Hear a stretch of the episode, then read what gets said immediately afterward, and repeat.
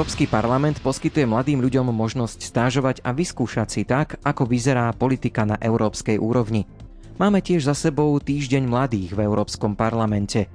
Umelá inteligencia, jednotné nabíjačky pre mobilné zariadenia a tiež eseistické súťaže. To všetko sa týka mladých a o tom všetkom dnes aj v kontexte Európskeho parlamentu budeme hovoriť. Počúvaš Gaučing, ktorý dnes vysielajú hudobná dramaturgička Diana Rauchová a od mikrofónu sa prihovára Ondrej Rosík. Mojím hostom je europoslanec a vedúci slovenskej delegácie pri Európskej ľudovej strane Ivan Štefanec, ktorý zastupuje stranu KDH. Spájame sa s ním pre jeho pracovnú zanepráznenosť online. Pán Štefanec, vítajte u nás vo vysielaní. Ďakujem pekne, všetkých pekne pozdravujem, všetko dobré. Majú mladí ľudia možnosť stáže u vás v Európskom parlamente? Skúsme si tú stáž popísať a povedať aj to, v čom spočíva. Áno, určite majú mladí ľudia možnosť stážovať. Ja im tieto možnosti veľmi rád vytváram. Pre každého, kto má takýto záujem, stačí sa pozrieť cez moju webovú stránku v kolónke stáže a poslať mi svoj záujem. Doteraz som mal v svojej kancelárii už viac než 100 stážistov, snažím sa, aby ich bolo čo najviac, preto poskytujem stáže na najkračší možný termín, to je 6 týždňov podľa parlamentných pravidiel a chcem, aby čo najviac ľudí malo túto skúsenosť. Moja skúsenosť je naozaj veľmi dobrá. Mladí ľudia, ktorí prichádzajú stážovať, sú súčasťou môjho týmu, sú stále lepší a lepší prichádzajú s novými poznatkami a samozrejme ide o to, aby aj niečo nové sa naučili. Stážista v mojej kancelárii je súčasťou celého môjho týmu, je plnohodnotným členom týmu, pripravuje podklady na rokovania, podklady na vystúpenia, zúčastňuje sa rokovaní výborov. Ja som vo výbore pre vnútorný trh a ochranu spotrebiteľa a potom vo výbore pre priemysel, rozpočet, energetiku, takže tieto dva výbory musí sledovať, ale okrem toho samozrejme sleduje moju prácu v celom Európskom parlamente, aj zasadnutia, na ktoré napríklad ja nestihnem ísť, tak požiadam stážistu, on mi urobí z toho zápis, aby som mal ja prehľad. Takže tí stážisti naozaj sa nenudia, sú vyťažení od rána do večera, ale väčšinou aj oni hovoria, že je to pre nich skvelá skúsenosť a aj odrazový mostík do budúcnosti. Mnoho mojich stážistov išlo potom jednak pracovať do európskych inštitúcií alebo do súkromného sektora, alebo tí študenti potom študujú ďalej na univerzitách. Moji stážisti tiež ďalej študovali na Oxforde alebo na amerických univerzitách, alebo prípadne Belgicku, Holandsku, Francúzsku Nemecku, takže je to tiež svojím spôsobom pečať, ktorú aj niektoré univerzity vyžadujú, že keď niekto stážuje v európskych inštitúciách, znamená to novú skúsenosť. A naozaj sa z toho veľmi teším, že máme šikovných mladých ľudí. Samozrejme je podmienkou znalosť anglického jazyka, keďže Európsky parlament pracuje vo formálnom aj neformálnom prostredí v angličtine, každý ďalší cudzí jazyk je výhodou, ale ten stážista musí vedieť angličtinu na pracovnej úrovni a samozrejme podmienkový aj vek dovršenie minimálne 18 rokov. Aký je záujem mladých ľudí o tieto vaše stáže? Je to také, že si musím vyberať, ale o to je to lepšie, že ľudia majú záujem. Samozrejme nedá sa vyhovieť každému záujemcovi, ja sám mám také množstvo, že keď vyberám stáž, tak je to takmer stovka záujemcov, takže samozrejme pri tom zaváži aj referencia od ľudí, ktorých poznám, inštitúcií, ktorých poznám, prípadne stáži, ktoré už absolvovali v minulosti. Mnohí moji stážnici tiež už absolvovali treba rôzne iné pracovné skúsenosti na stážach na slovenských ambasádach v zahraničí po celom svete, prípadne aj na slovenských inštitúciách, či už je to Slovenský parlament, Ministerstvo zahraničných vecí a európskych záležitostí. Takže aj toto pomôže pri žiadosti. Podmienkou je samozrejme okrem žiadosti a motivačného listu v anglickom jazyku aj životopis v angličtine. No a každá dobrá skúsenosť samozrejme môže pozitívne zavážiť. Teším sa, že ten záujem je naozaj veľký a že môžem aj ja takýmto spôsobom pomôcť mladým ľuďom sa rozvíjať a ukázať im, ako fungujú európske inštitúcie v praxi, teda tým, že ten stážista pracuje v mojom týme, dozvie sa, ako funguje Európsky parlament, ako sa vyjednáva pri jednaniach s inými politickými skupinami, prípadne v trialógoch, to je to jednanie medzi Európskym parlamentom, komisiou a radou. Zúčastní sa celého legislatívneho procesu a vlastne pochopí, ako je dôležité vedieť, jednať, naučí sa aj trošku také soft skills, také zručnosti, ktoré sa nenaučí nikto na žiadnej škole, ale naučia sa to ľudia len v praxi s tým, že robia, že to je taká schopnosť počúvať aj druhého, vyjednávať a pochopiť zámer druhého, pri tom, že samozrejme ja sa snažím presadiť ten svoj návrh a svoj zámer. Je to komplexný zdroj skúsenosti pre každého mladého človeka a naozaj sa teším z toho záujmu aj z tých stážistov, ktorí mi pomáhajú. Ako sa dá na stáž u vás v Európskom parlamente prihlásiť? Najjednoduchšie napísať mi cez moju webovú stránku ivanstefanec.sk cez kolónku stáže, kde je formulár a keď sa vyplní, dostane potom odpoveď, že kedy bude najbližšie výberové kolo. Ten výber sa robí približne na pol roka dopredu, aby si aj študenti, ktorí sú v škole, mohli zariadiť čas, prípadne ľudia, ktorí už pracujú, aby sa vedeli zariadiť. A samozrejme tieto informácie sú aj na sociálnych sieťach, ale treba povedať, keď ja teraz hovorím o stážach v mojej kancelárii, že toto nie je jediná možnosť. Stáže sú možné aj v Európskom parlamente na politických skupinách. Tá naša politická skupina Európskej ľudovej strany kresťanských demokratov tiež poskytuje až 5-mesačné stáže. Stáže sa poskytujú aj na našej ambasáde v Bruseli. Stáže poskytuje aj Európska komisia. Všetky európske inštitúcie vlastne dávajú takúto možnosť mladým naučiť sa ako to funguje a samozrejme aj ostatní europoslanci, každý už ale europoslanec má svoj štýl a svoj mechanizmus, ako kedy. Niektorí poskytujú tieto stáže aj na dlhšie obdobie, na 3, na 6 mesiacov.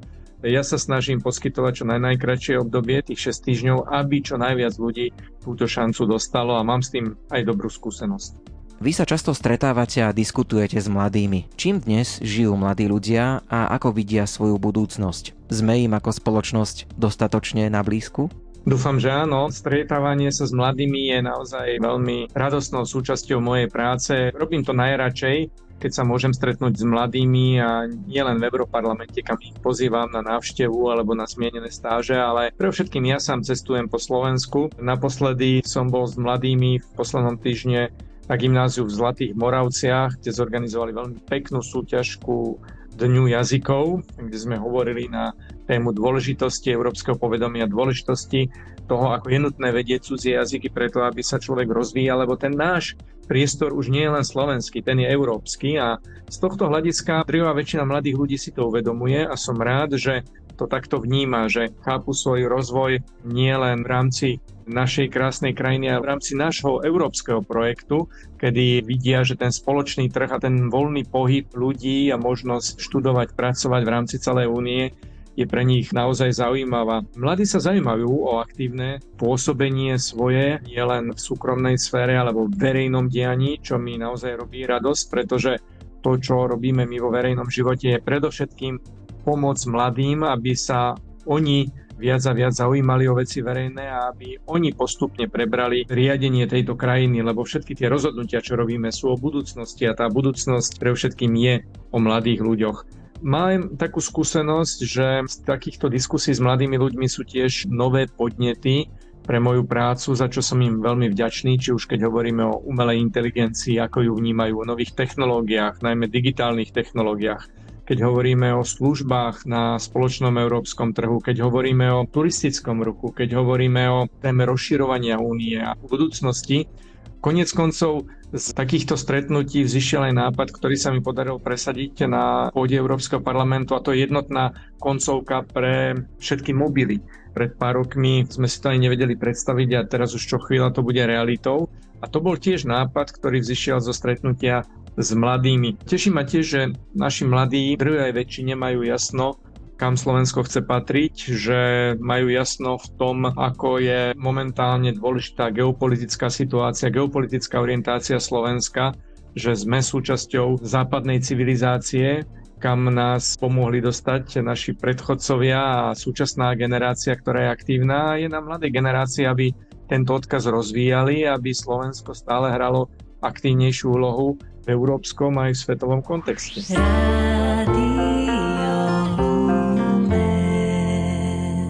Počúvaš Gaučing, rozprávame sa dnes o aktivitách pre mladých, ktoré sa dejú v Európskom parlamente Mojím hostom je Ivan Štefanec, europoslanec a vedúci slovenskej delegácie pri Európskej ľudovej strane za stranu KDH.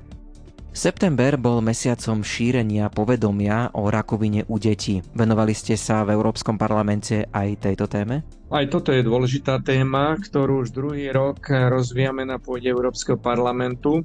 Téma boja proti rakovine je naozaj veľmi aktuálna, lebo v celej Európe má 4 milióny ľudí ročne diagnostikovanú rakovinu, viac než milión ľudí zomiera. Na Slovensku sú tie počty stále tiež príliš veľké a každý štvrtý človek zomiera na toto zákerné ochorenie a potrebujeme robiť viac, preto aby sme zlepšili diagnostiku, aby sme zlepšili výskum boja proti rakovine. Týka sa to opäť veľmi mladých, týka sa to aj detí, kde to povedomie nie je až také veľké a aj preto sme usporiadali podujatie na pôde Európarlamentu, aby sme spropagovali to, čo sa dá robiť v boji proti rakovine, aby sme upriamili pozornosť aj ďalších kolegov na boj proti rakovine u všetkých najmä u detí. Je dôležité, aby sme združili viac prostriedkov na výskum a na včasné odhalenie tohto zákerného ochorenia, aby sme ho vedeli skoro diagnostikovať a potom aj liečiť.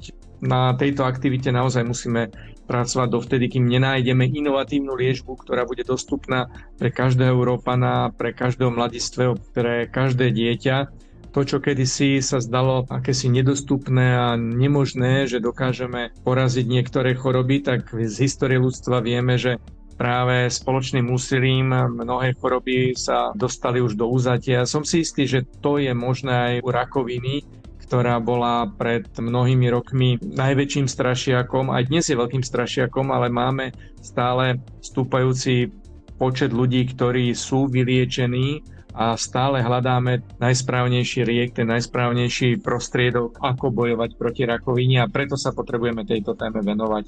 Téma zdravia, téma zdravotnej dostupnosti bude vždy aktuálna a musí k tomu prispieť každý, nevynímajúc samozrejme ľudí, ktorí pracujú na európskej úrovni, takže nie je nám to lahostajné a vždy budem spolupracovať nielen s Ligou proti rakovine, ktorou spolupracujem dlhé roky. Mimochodom som rád, že zakladateľku Ligy proti rakovine pani Siracku som svojho času úspešne nominoval na cenu európskeho občana. Aj tým sme začali spolupracovať a zdvihli sme povedomie o aktivitách, ktoré mnohí statoční ľudia na Slovensku, aj mnohí lekári, zdravotné sestry, opatrovatelia robia v prospech všetkých občanov. Takže aj toto je ďalšia aktivita, ktorú sa snažíme rozvíjať okrem povedomia aj spoluprácu s organizáciami a mimovládnymi organizáciami, ktoré robia mnohé aktivity v boji proti rakovine.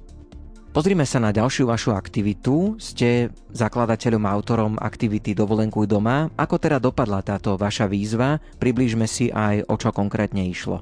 Dopadlo to dobre, nielen z hľadiska tejto súťaže Dovolenkuj doma, ktorú som zorganizoval už tretíkrát v lete, ale aj z hľadiska stúpajúceho počtu ľudí, ktorí trávia dovolenku na Slovensku, čo ma naozaj veľmi teší. Treba spoznávať celý svet, ale treba spoznávať eh, hlavne našu vlast. A túto aktivitu som rozbehol predovšetkým po pandémii, kedy som cítil, že slovenský cestovný ruch potrebuje oživenie, kedy cez pandémiu sme nemohli cestovať, nemohli sme chodiť po Slovensku a tie naše hotelíky, penzióníky, reštaurácie, často sú to rodinné podniky a sú to firmy v rukách malých podnikateľov, tak tieto zariadenia trpeli a samozrejme s nimi trpeli podnikateľi a ich celé rodiny. Snažil som sa im pomôcť rôznymi spôsobmi, vybavili sme mnoho pomoci aj finančnej z európskych prostriedkov, ale stále pre rozbeh to chcelo niečo viac, tak som sa snažil trošku takou kvapkou prispieť tým, že som zorganizoval súťaž Dovolenkuj doma, ktorá bola založená na tom, že keď mi ľudia posielali fotky zo svojich dovoleniek na Slovensku, tak som ich zaradil do súťaže a pri vyžrebovaní tejto súťaže som im dal odmeny včítanie víkendového pobytu na Slovensku pre dve osoby, včítanie stretnutia s europoslancami, finančných knižných darov Stalo sa to už akousi dobrou tradíciou a do tretice som toto leto zorganizoval takúto súťaž. Teší ma, že opäť sa zúčastnilo mnoho ľudí, desiatky ľudí sa zúčastnilo, ktorí mi posielali svoje fotografie. Sám som objavil mnohé krásne miesta, ktoré som sám nepoznal na Slovensku, aj keď často pravidelne cestujem po našej vlasti, tak stále sú miesta, ktoré takto môžeme objavovať všetci. Myslím, že to platí pre každého, že všetci sa môžeme navzájom učiť aj účastníci súťaže, aj všetci, ktorí sledujú tieto aktivity, tak sa tešia z toho, aké krásne nové miesta ľudia navštevujú na Slovensku. A presne toto je cieľ tej súťaže. Pomôcť cestovnému ruchu, pomôcť objavovať nové slovenské miesta, ktoré môžeme spropagovať nielen na Slovensku, ale aj potom v zahraničí. Takže aj tohtoročná súťaž už je vyhodnotená, poznáme výhercov a práve teraz v tomto mesiaci sa s nimi opäť aj osobne stretávam a v tomto mesiaci už sa realizujú aj tie ceny včítanie víkendového pobytu pre výhercov. Určite budem v týchto aktivitách naďalej pokračovať, pretože to považujem za užitočné, aby sme objavovali nielen krásy Slovenska, ale aj podporovali náš domáci cestovný ruch. Máme za sebou aj Európsky týždeň mladých. Čomu ste sa počas tohto týždňa venovali? Európsky týždeň mladých je čerstvá, nová aktivita, ktorá verím bude tradíciou. Zorganizovalo sa toto podujatie len druhýkrát tento rok po minuloročnom úspechu na pôde Európskeho parlamentu a táto aktivita je v tom, že pozývame mladých ľudí z celej Európskej únie do parlamentu, aby sme sa týždeň s nimi rozprávali o tom, čo oni považujú za dôležité pre budúcnosť únie. A nie len samozrejme my ako ľudia, ktorí tvoria európsku politiku, ale najmä mladí ľudia medzi sebou, aby sa aj oni spoznali a aby rúcali tie bariéry, ktoré občas sú ešte medzi krajinami a medzi mladými ľuďmi.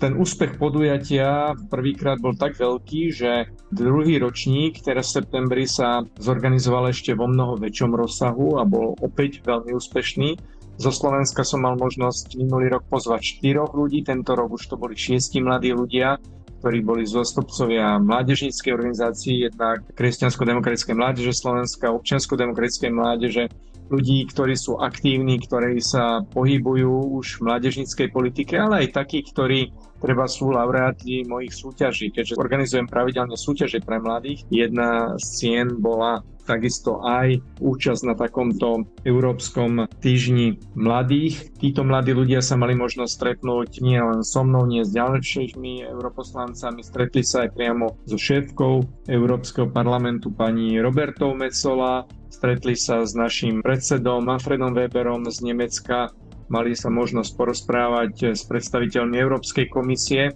a tlmočiť im svoje návrhy, nápady na to, ako by sa mali robiť aj veci lepšie. Toto podujatie bolo takisto veľmi, veľmi dobrou príležitosťou nielen na výmenu informácií, ale aj práve na nové nápady, či už sa týka rodinnej politiky, bývania pre mladých, napríklad riešenia situácie na energetickom trhu. Hovorili sme o digitálnej transformácii, o tom, ako sa môžeme zlepšiť treba pri legislatíve, pri digitalizácii, ako to vnímajú mladí, aké zariadenia používajú, čo všetko treba ešte by sa dalo lepšie robiť pri odstránení bariér v telekomunikáciách, finančných službách či v doprave na európskom trhu a je to opäť také jedno z podujatí, ktoré som si istý, že bude pokračovať, pretože tie stretnutia sú veľmi inšpiratívne a vidím, že aj mladí ľudia majú z toho radosť, keď sa môžu takto medzi sebou stretávať.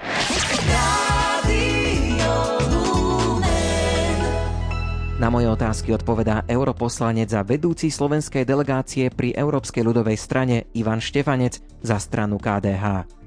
Mladých zaujíma životné prostredie a zároveň intenzívne využívajú mobilné zariadenia. Aj vďaka vám budeme mať jednotné koncovky nabíjačiek – Pripomeňme, v akej fáze je táto legislatíva teraz, keďže nám jednak zjednodušuje život, ale zároveň aj chráni životné prostredie. Jednotná koncovka nabíjačiek pre všetky mobily, tablety, slúchadla, prenosné reproduktory je realitou už od konca tohto roka, teda to nariadenie bude platiť s plnou platnosťou od začiatku budúceho roka. Veľmi ma teší, že som k tomu mohol pomôcť a je to jeden z nápadov, ktorý vyšiel zo stretnutia s mladými. Podarilo sa to realizovať zhruba v horizonte dvoch rokov, čo je tiež v rámci na európsku legislatívu pomerne rýchly proces. No a znamená to, že nielen budeme mať všetci jednoduchší život, že keď si zabudneme nabíjačku, tak e, určite ju bude mať kamarát alebo bude niekde na blízku, pretože všetci budú mať túto nabíjačku s jednotným konektorom. Ten konektor bude na báze USB-C, to je ten malý vstup, ktorý Niektoré mobily už majú a budú ho mať všetky mobily. Som rád, že už aj tento rok sledujem, že mnohí výrobcovia sa tomu prispôsobili, teda nečakajú na koniec tohto roka, ale začínajú už predávať nové mobily s touto koncovkou. Ten proces bol celkom poznačený aj lobovaním niektorých výrobcov, ktorí s tým nesúhlasili alebo mali s tým problém, ako to už v živote býva, najmä firma Apple so svojimi iPhonemi, ktorá má trošku vždycky špecifický prístup, tak tá bola najväčším odporcom, ale podarilo sa to prelomiť a toto nariadenie bude platiť pre všetkých, teda aj pre iPhony, aj pre ďalších výrobcov mobilov a od začiatku budúceho roku budeme mať jednotnú nabíjačku. Je dôležité toto opatrenie aj z hľadiska environmentálnych dopadov, pretože bude šetriť viac než 11 miliónov tón odpadu z káblov, ktoré vyprodukujú elektronické zariadenia, najmä mobily, každý rok. Takže je dôležité ľuďom zjednodušovať život aj cez takéto na prvý pohľad drobné zariadenia, ktoré môžu pomôcť a ešte okrem toho majú aj pozitívny vplyv na životné prostredie. Ten proces legislatívny, ktorý som zažil pri tomto opatrení, mi veľmi pripomínalo napríklad lobovanie za odstránenie roamingových poplatkov v Európe na spoločnom európskom trhu. Pred pár rokmi sme telefonovali tak, že z každej krajiny do inej krajiny boli iné poplatky a dnes to zrušenie poplatkov pri roamingových hovoroch už považujeme za samozrejmosť, ale tiež to trvalo veľmi dlho, keď sme prelomili odpor telekomunikačných operátorov a našťastie s dobrým koncom. Tiež sa to podarilo prelomiť, tiež sa podarilo mať rovnaké podmienky na spoločnom európskom trhu. Dnes už je to samozrejmosť, že telefonujeme lacnejšie a je jedno, či telefonujeme z Banskej Bystrice do Bratislavy alebo z Banskej Bystrice do Bruselu alebo do Chorvátska. Vždy je to za rovnakú cenu a to bol zmysel tohto opatrenia a zmyslom opatrenie jednotných koncoviek je tiež zjednodušenie života, aj, aj ušetrenie nákladov do budúcna, aby ľudia si pri nových mobilov už nekupovali nové koncovky, ale táto koncovka na nabíjanie bude zabezpečená pre všetky druhy mobilov. Ste autorom publikácie Zlaté príbehy. Môže byť táto publikácia inšpiráciou aj pre mladých ľudí, ktorí vstupujú do manželstva? Približte nám, čo je vlastne obsahom tejto knižky. Verím, že môže byť inšpiráciou. Táto knižočka je výsledkom dvojročnej práce, kedy sme po celom Slovensku s mojimi kolegami zbierali príbehy ľudí, ktorí prežili 50 a viac rokov spolu, dožili sa teda spolu zlatej svadby, preto sme to nazvali Zlaté príbehy. A tá knižka vznikla zámerne preto, aby sme ukázali, čo je v živote dôležité, aké sú naozaj skutočné hodnoty že je dôležité, aby sme dodržiavali manželskú vernosť, aby sme žili jeden pre druhého, aby sme si navzájom pomáhali.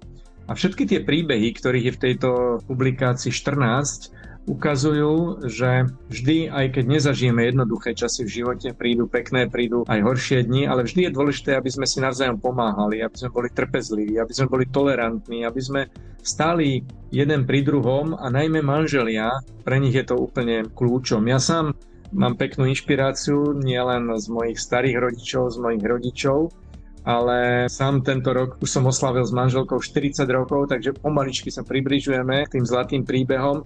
Verím, že práve tieto zlaté príbehy budú inšpiráciou pre mladých a zažil som pri distribúcii tejto knižočky veľmi pekné reakcie od ľudí, ktorí si to prečítali, pochválili to a povedali, že naozaj sa im to páči a že sa aj nejako poučili. Dokonca jedna pani, to nezabudnem, si vypýtala, že ešte chce jednu pre svoju dceru, lebo ona uvažuje, že chce riešiť svoju manželskú krízu rozvodom a chce jej dať túto knižočku, takže toto je presne dôvod, prečo sme to robili nielen pre starších, ale aby sme to dali ako inšpiráciu mladým ľuďom a ukázali, čo je v živote naozaj dôležité.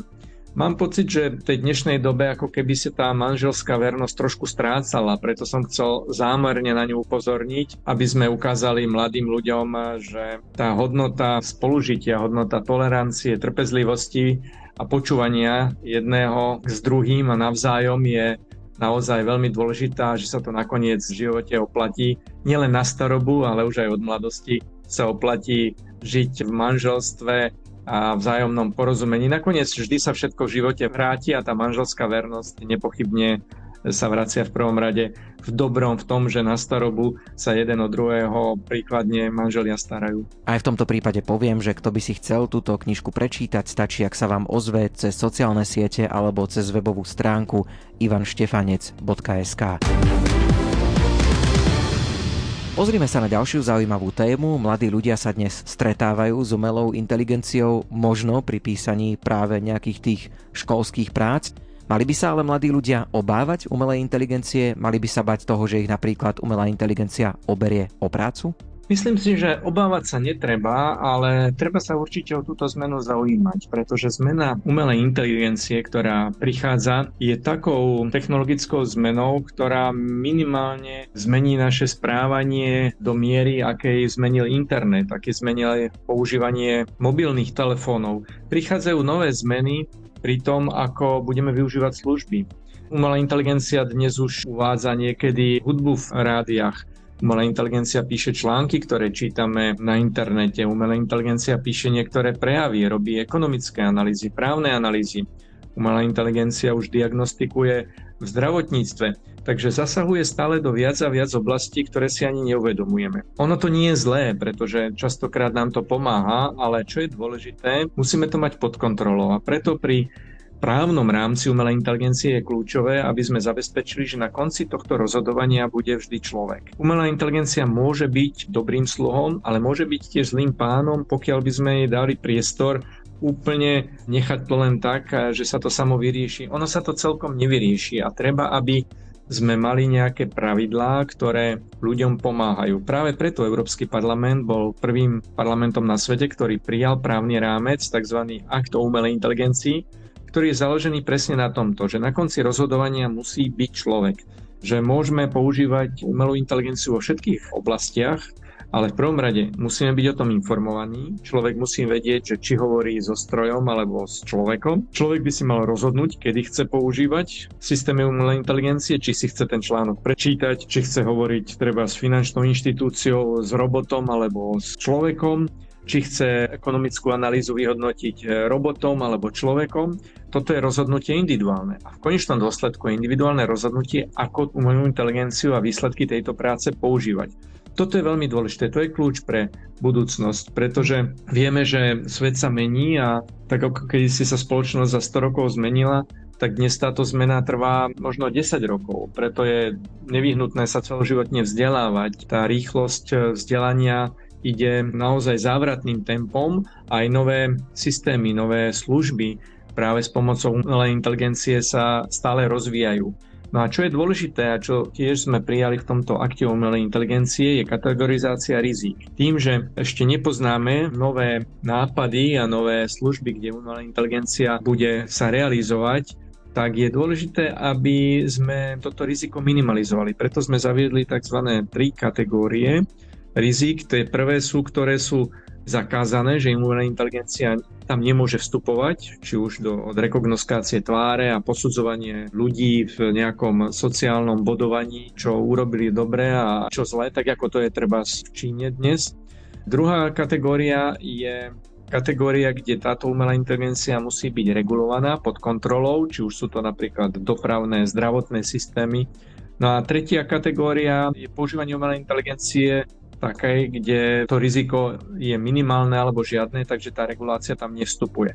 Je dôležité, aby sme tieto tri kategórie prísne aplikovali, aby sme ich mali pod kontrolou, preto aby sme tie rizika, ktoré vyplývajú z používania umelej inteligencie, aj minimalizovali. Umelá inteligencia samozrejme bude brať aj niektorú prácu a pracovné miesta aj budú zanikať, ale na druhej strane budú aj vznikať nové pozície, tak ako to bolo v minulosti s automatizáciou, s mechanizáciou, keď prišli nové systémy, nové stroje, tak niektoré profesie aj celkom zanikali, ale vznikali nové. Takže preto do budúcna treba túto oblasť sledovať, netreba sa jej úplne obávať, ale treba sa zaujímať o to, ako umelá inteligencia začína pôsobiť a ovplyvňovať naše životy a skôr vytvoriť ten právny rámec taký, aby nám slúžila, aby sa ďalej rozvíjala.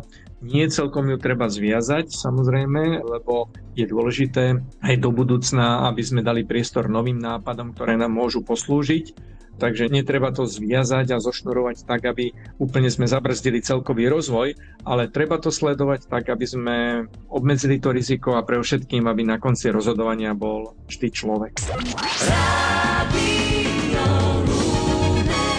Poďme k ďalšej téme, ostávame pri technológiách, pretože vy sa v Europarlamente venujete aj ochrane mladých ľudí a aj detí na internete. Áno, je to jedna z mojich priorít, pretože sám som nielen rodič, ale už aj starý rodič a sledujem, ako deti aj vnúčatá aktívne pracujú s novými technológiami, ako sú aktívni na internete, čo je úplne v poriadku, ale sledujem aj tie nebezpečia, ktoré tam číhajú a tie je nutné obmedzovať. Jedno z týchto nebezpečí je samozrejme také, ktoré vyplýva z tej anonymity internetu, ktorá niektorým ľuďom umožňuje páchanie trestných činov a umožňuje im na internete robiť to, čo by v reálnom živote si nedovolili. Preto je dôležité pre všetkým zrovnoprávniť to online a offline prostredie, aby sme zabezpečili legislatívu, ktorá v reálnom svete platí, ale neplatí na internete. Takže toto je jedna z priorit, ktorú sa snažím presadzovať, aby tie trestné činy na internete boli postihované. Ďalšou oblasťou je sexuálne obťažovanie mladistvých, kde máme znepokojujúci trend. V tomto spolupracujem takisto s Národným koordinačným strediskom pre riešenie problematiky násilia na deťoch, pretože naozaj tie čísla sú v súčasnosti alarmujúce a snažíme sa o to, aby sme nielen odhalovali také prípady, ale aj postihovali. Podarilo sa nám teraz presadiť nové legislatívne návrhy v Európarlamente v tejto oblasti, aby takéto prípady sa rýchlejšie vyhľadávali a okamžite to znamená do 24 hodín, aby boli stiahnuté platformami. A nie len to, ale ak tieto platformy niečo také publikovali, tak musia byť postihnovateľné a takisto je dôležitý aktívny prístup, aktívne odhalovanie takýchto platformiem, ktoré šíria nielen násilie, ktoré šíria sexuálne obťažovanie mladistvých. Je kľúčové, aby táto legislatíva čo najskôr platila, aby tieto prípady boli nielen odhalované rýchlo, ale aj postihované. Ďalšou z oblastí, ktorá sa týka aj bezpečnosti detí, na internete, pretože naozaj v súčasnosti ešte ten internet nie je úplne bezpečný a ešte nie sme tam. To, čo chceme dosiahnuť, aby to online prostredie bolo také isté ako offline. To prostredie je takisto postihnuté tzv. kyberšikanou, o ktorej často dospelí a rodičia ani netušia a máme už v mnohých krajinách tragické prípady z kyberšikany, že to doviedlo mladých ľudí až k tomu, že si siahli na život alebo mali ďalšie trvalé zdravotné následky. Preto sme sa rozhodli rázne zakročiť aj s kolegami a presadzujeme, aby z kyberšikany sa stal trestný čin v celej Európskej únii, aby sa táto problematika dostala do trestného práva. A toto je presne ďalší príklad, kedy sa ukazuje, že aj tie nové technológie prinášajú samozrejme nielen nové inovácie, nové poznatky a veľa dobrého, ale prinášajú aj takéto obmedzenia a nové ohrozenia, o ktorých sme doteraz nevedeli alebo nemali s nimi skúsenosti. Preto je dôležité sledovať celú tému bezpečnosti detí na internete, ktorej sa budem naďalej venovať a odhalovať aj takéto témy, ktoré nie sú možno rozšírené, ale do budúcna ich považujem za veľmi nebezpečné. Chcem, aby internet sa stal pre všetkým miestom bezpečným, kde sa získavajú nové informácie, kde ľudia môžu medzi sebou komunikovať, ale kde sa cítia bezpečne a kde nie sú šikanovaní, kde nie sú ohrození, obťažovaní nejakými obrázkami, kde nie sú navádzaní na trestné činy, kde nie sú predmetom násilia a ak sa niečo takého stane, páchatelia musia byť postihovaní tak, ako sú postihovaní v reálnom svete. Je to ešte dlhá cesta, ale ten začiatok je celkom nádejný. Minimálne je dôležité, aby sme z trestnoprávneho hľadiska vytvorili prostredie, ktoré bude rovnaké na spoločnom digitálnom trhu v celej Európskej únii a aby táto legislatíva v prospech ochrany detí aj fungovala. Posledná téma, ktorú dnes otvoríme. Vy pre študentov organizujete aj eseistické súťaže. Povedzme, ktoré sú už za vami a prípadne aj tie, ktoré nás v najbližšom čase čakajú. Tieto súťaže organizujem pravidelne. Posledná bola o jednotnom trhu, ktorý tento rok mal 30 rokov. Náš spoločný európsky trh je úspešným projektom, ktorý zabezpečuje slobodný pohyb nielen ľudí, ale aj tovaru, služieb, kapitálu a o tom, ako do budúcna by sa mal rozvíjať, či by sme mali fungovať na spoločnom energetickom trhu, obrannom trhu, kapitálovom trhu. Práve o tom boli tieto súťaže a dostal som nové nápady, ktoré práve som odmenil aj účasťou na Európskom týždni mladých, prípadne návštevami Európskeho parlamentu individuálne. Vždy sú takéto ceny. Najbližšie chcem organizovať súťaž na tému umelej inteligencie, práve preto, aby som získal aj ja informácie, ako to vnímajú mladí a inšpiráciu do ďalšej práce, aby sme si vymenili skúsenosti a aby sme získali pohľad mladých ľudí. Som pripravený pokračovať v týchto komunikáciách s mladými aj týchto súťažiach. Doteraz som robil tri také veľké súťaže, okrem toho jednotného trhu. Predtým som robil súťaž na tému riešenia energetickej krízy, čo bolo minulý rok veľmi aktuálne a tiež bola úspešná téma budúcnosť Európy, ktorú som robil spolu so vzácným človekom, pánom spisovateľom Danielom Hevierom Takže na budúce pre všetkých, ktorí majú záujem a budú sledovať či už sociálne siete moje alebo webovú stránku, kde je to pravidelne oznamované, tak eh, zorganizujeme súťaž na tému umelej inteligencie a pokiaľ poslucháči by mali záujem a nápad robiť súťaže na nejakú osobitnú ďalšiu tému, som otvorený aj novým nápadom, pokiaľ to bude aktuálne a zaujímavé, vieme zorganizovať celoslovenskú súťaž, prípadne aj československú súťaž, ako sme to robili v poslednom čase úspešne, že to bola nielen slovenská téma, ale s kolegom, českým europoslancom Ľudkom Niedermayerom sme to zorganizovali v rámci Československa pre stredné aj vysoké školy a mali sme dobrý ohlas. Takže keď spojíme sily, vieme z toho urobiť aj už medzinárodnú akciu a samozrejme s výsledkom odmien na európskej úrovni. Ja som vďačný za každý dobrý nápad, každé napísané témy a pekné eseje, pretože stále sa treba učiť. Platí to pre mladých, platí to aj pre mňa a keď budeme sa navzájom takto informovať a vzdelávať, tak som si istý, že môžeme posunúť naše Slovensko v rámci spoločnej Európy ešte ďalej. Touto informáciou ukončujeme dnešné vydanie Gaučingu. Mojím hostom bol europoslanec a vedúci slovenskej delegácie pri Európskej ľudovej strane Ivan Štefanec za stranu KDH. Ďakujem veľmi pekne, že sme sa mohli, aj keď ste pracovne zanepráznení, ale predsa len spojiť pre účely tejto relácie online. Ja ďakujem veľmi pekne za pozvanie, do počutia aj vám a všetkým poslucháčom. Všetko dobré. To je z dnešného gaučingu všetko. Počujeme sa opäť o týždeň o 20. hodine. Predstavíme si projekty, ktoré študenti vytvorili v rámci programu Show Your Talent.